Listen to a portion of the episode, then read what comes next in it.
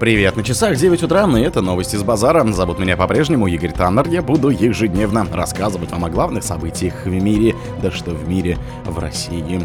Съезд Единой России единогласно поддержал кандидатуру Путина на выборах президента.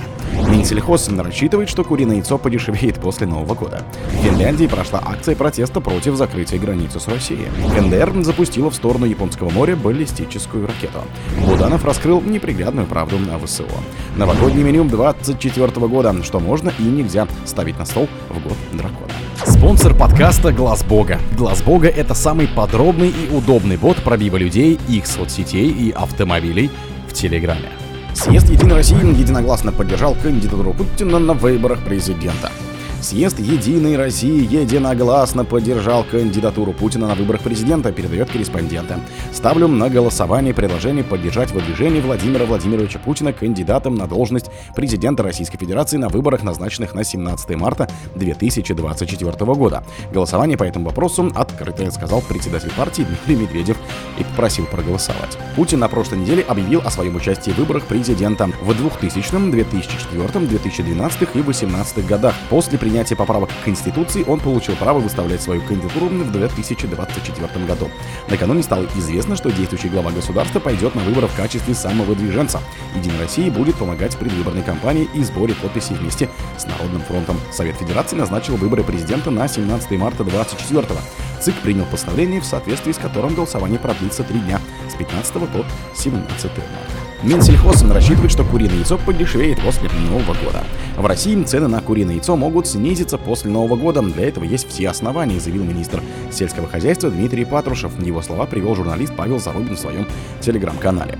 Яйцо достаточно серьезный продукт. Пока мы видим тенденцию, которая не очень для нас комфортная, цены продолжают понемногу расти. Но тем не менее, дальше должен сказаться и сезонный фактор.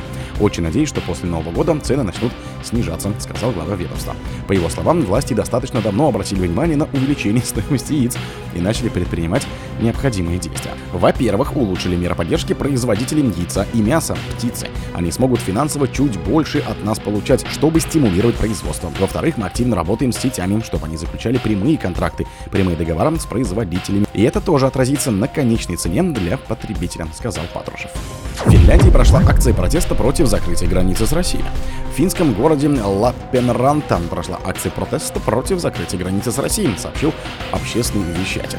В Лаппеэнранте сегодня прошла акция протеста против закрытия восточной границы. По оценкам корреспондентов, на митинге собралось около пятидесяти или шестидесяти демонстрантов. В основном это были россияне, которые живут в Финляндии и являются держателями паспортов двух стран, говорится в материале. По словам одной из участников манифеста, в сложившейся ситуации следует винить Финляндию и НАТО. Она отметила, что мигранты и раньше приезжали в страну, и это не приводило к принятию таких жестоких мер. В России не раз обращали внимание на многомиллионный поток беженцев из Ирака, Афганистана, Ливии, Сирии, Украины и других стран, спровоцировали деструктивные действия США и их союзников, разжигающие военные и межэтнические конфликты. По данным этого корреспондента, недовольство жителей также вызывает непостоянство местных властей, которые сначала открывают границу, а потом снова ее закрывают. СМИ. КНДР запустила в сторону Японского моря баллистическую ракету. КНДР запустила неопознанную баллистическую ракету в сторону Японского моря, передает агентство Рёнхап со ссылкой на Объединенный комитет начальников штабов Южной Кореи. Дальность, высота и скорость полета ракеты пока не уточняются. Запуск ракеты подтвердило и японское министерство обороны, сообщил телеканал эн эйч ка. Сейчас военные собирают информацию о возможном влиянии пуска на Японию. В последний раз Северная Корея заявляла о запуске баллистической ракеты, предположительно со спутником-шпионом, двадцать первого ноября. Тогда в Пхеньяне утверждали, что старт был успешным. В Японии сообщили, что ракета имела как минимум три ступени, из которых третья пролетела около тысячи двухсот километров, поднялась на высоту около четырёхсот пятидесяти километров и исчезла с радаров. Вывод спутника на орбиту японские военные не зафиксировали. Буданов раскрыл неприглядную правду о ВСУ. Принудительная мобилизация на Украине будет продолжаться, заявил руководитель Главного управления разведки Минобороны Украины Кирилл Буданов. Его словам приводит Страна.УА. Без мобилизации невозможно, миллион сто тысяч человек не покроет никакой рекрутинг. У нас нет столько людей, признался он. Буданов добавил, что в силах обороны Украины не хватает людей в целом и предупредил, что ВСУ продолжают нести потери, а количество солдат в армии надо поддерживать.